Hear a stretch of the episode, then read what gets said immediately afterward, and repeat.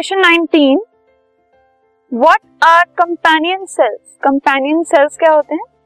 Companion cells are the specialised parenchyma cells associated with the sieve tube elements of phloem phloem के अंदर जो parenchyma sales होते हैं सो parenchyma sales के जो स्पेशलाइज्ड पैरेंकाइमा सेल्स होते हैं, वो होते हैं कंपेनियन सेल्स ठीक है?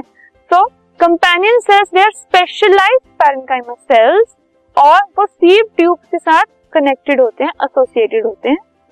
और इसी वजह से they help in the development and function of a sieve tube tube element क्योंकि वो सीव ट्यूब के साथ कनेक्टेड होते हैं एसोसिएटेड होते हैं तो उसकी वजह से वो उसके फ़ंक्शन और डेवलपमेंट में हेल्प करते हैं sieve tube companion cells this is companion companion cells move sugars and amino acids into and out of the sieve element तो कंपेनियन सेल्स क्या काम करते हैं?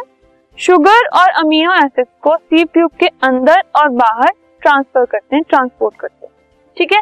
तो ये जो मूवमेंट है शुगर की और अमीनो एसिड की inside the sieve tube and outside the sieve tube ये जो है, ये कंपेनियन सेल्स रेगुलेट करते हैं। This podcast is brought you by Hub Hopper शिक्षा अभियान अगर आपको ये पॉडकास्ट पसंद आया तो प्लीज़ लाइक शेयर और सब्सक्राइब करें और वीडियो क्लासेस के लिए शिक्षा अभियान के यूट्यूब चैनल पर जाएँ।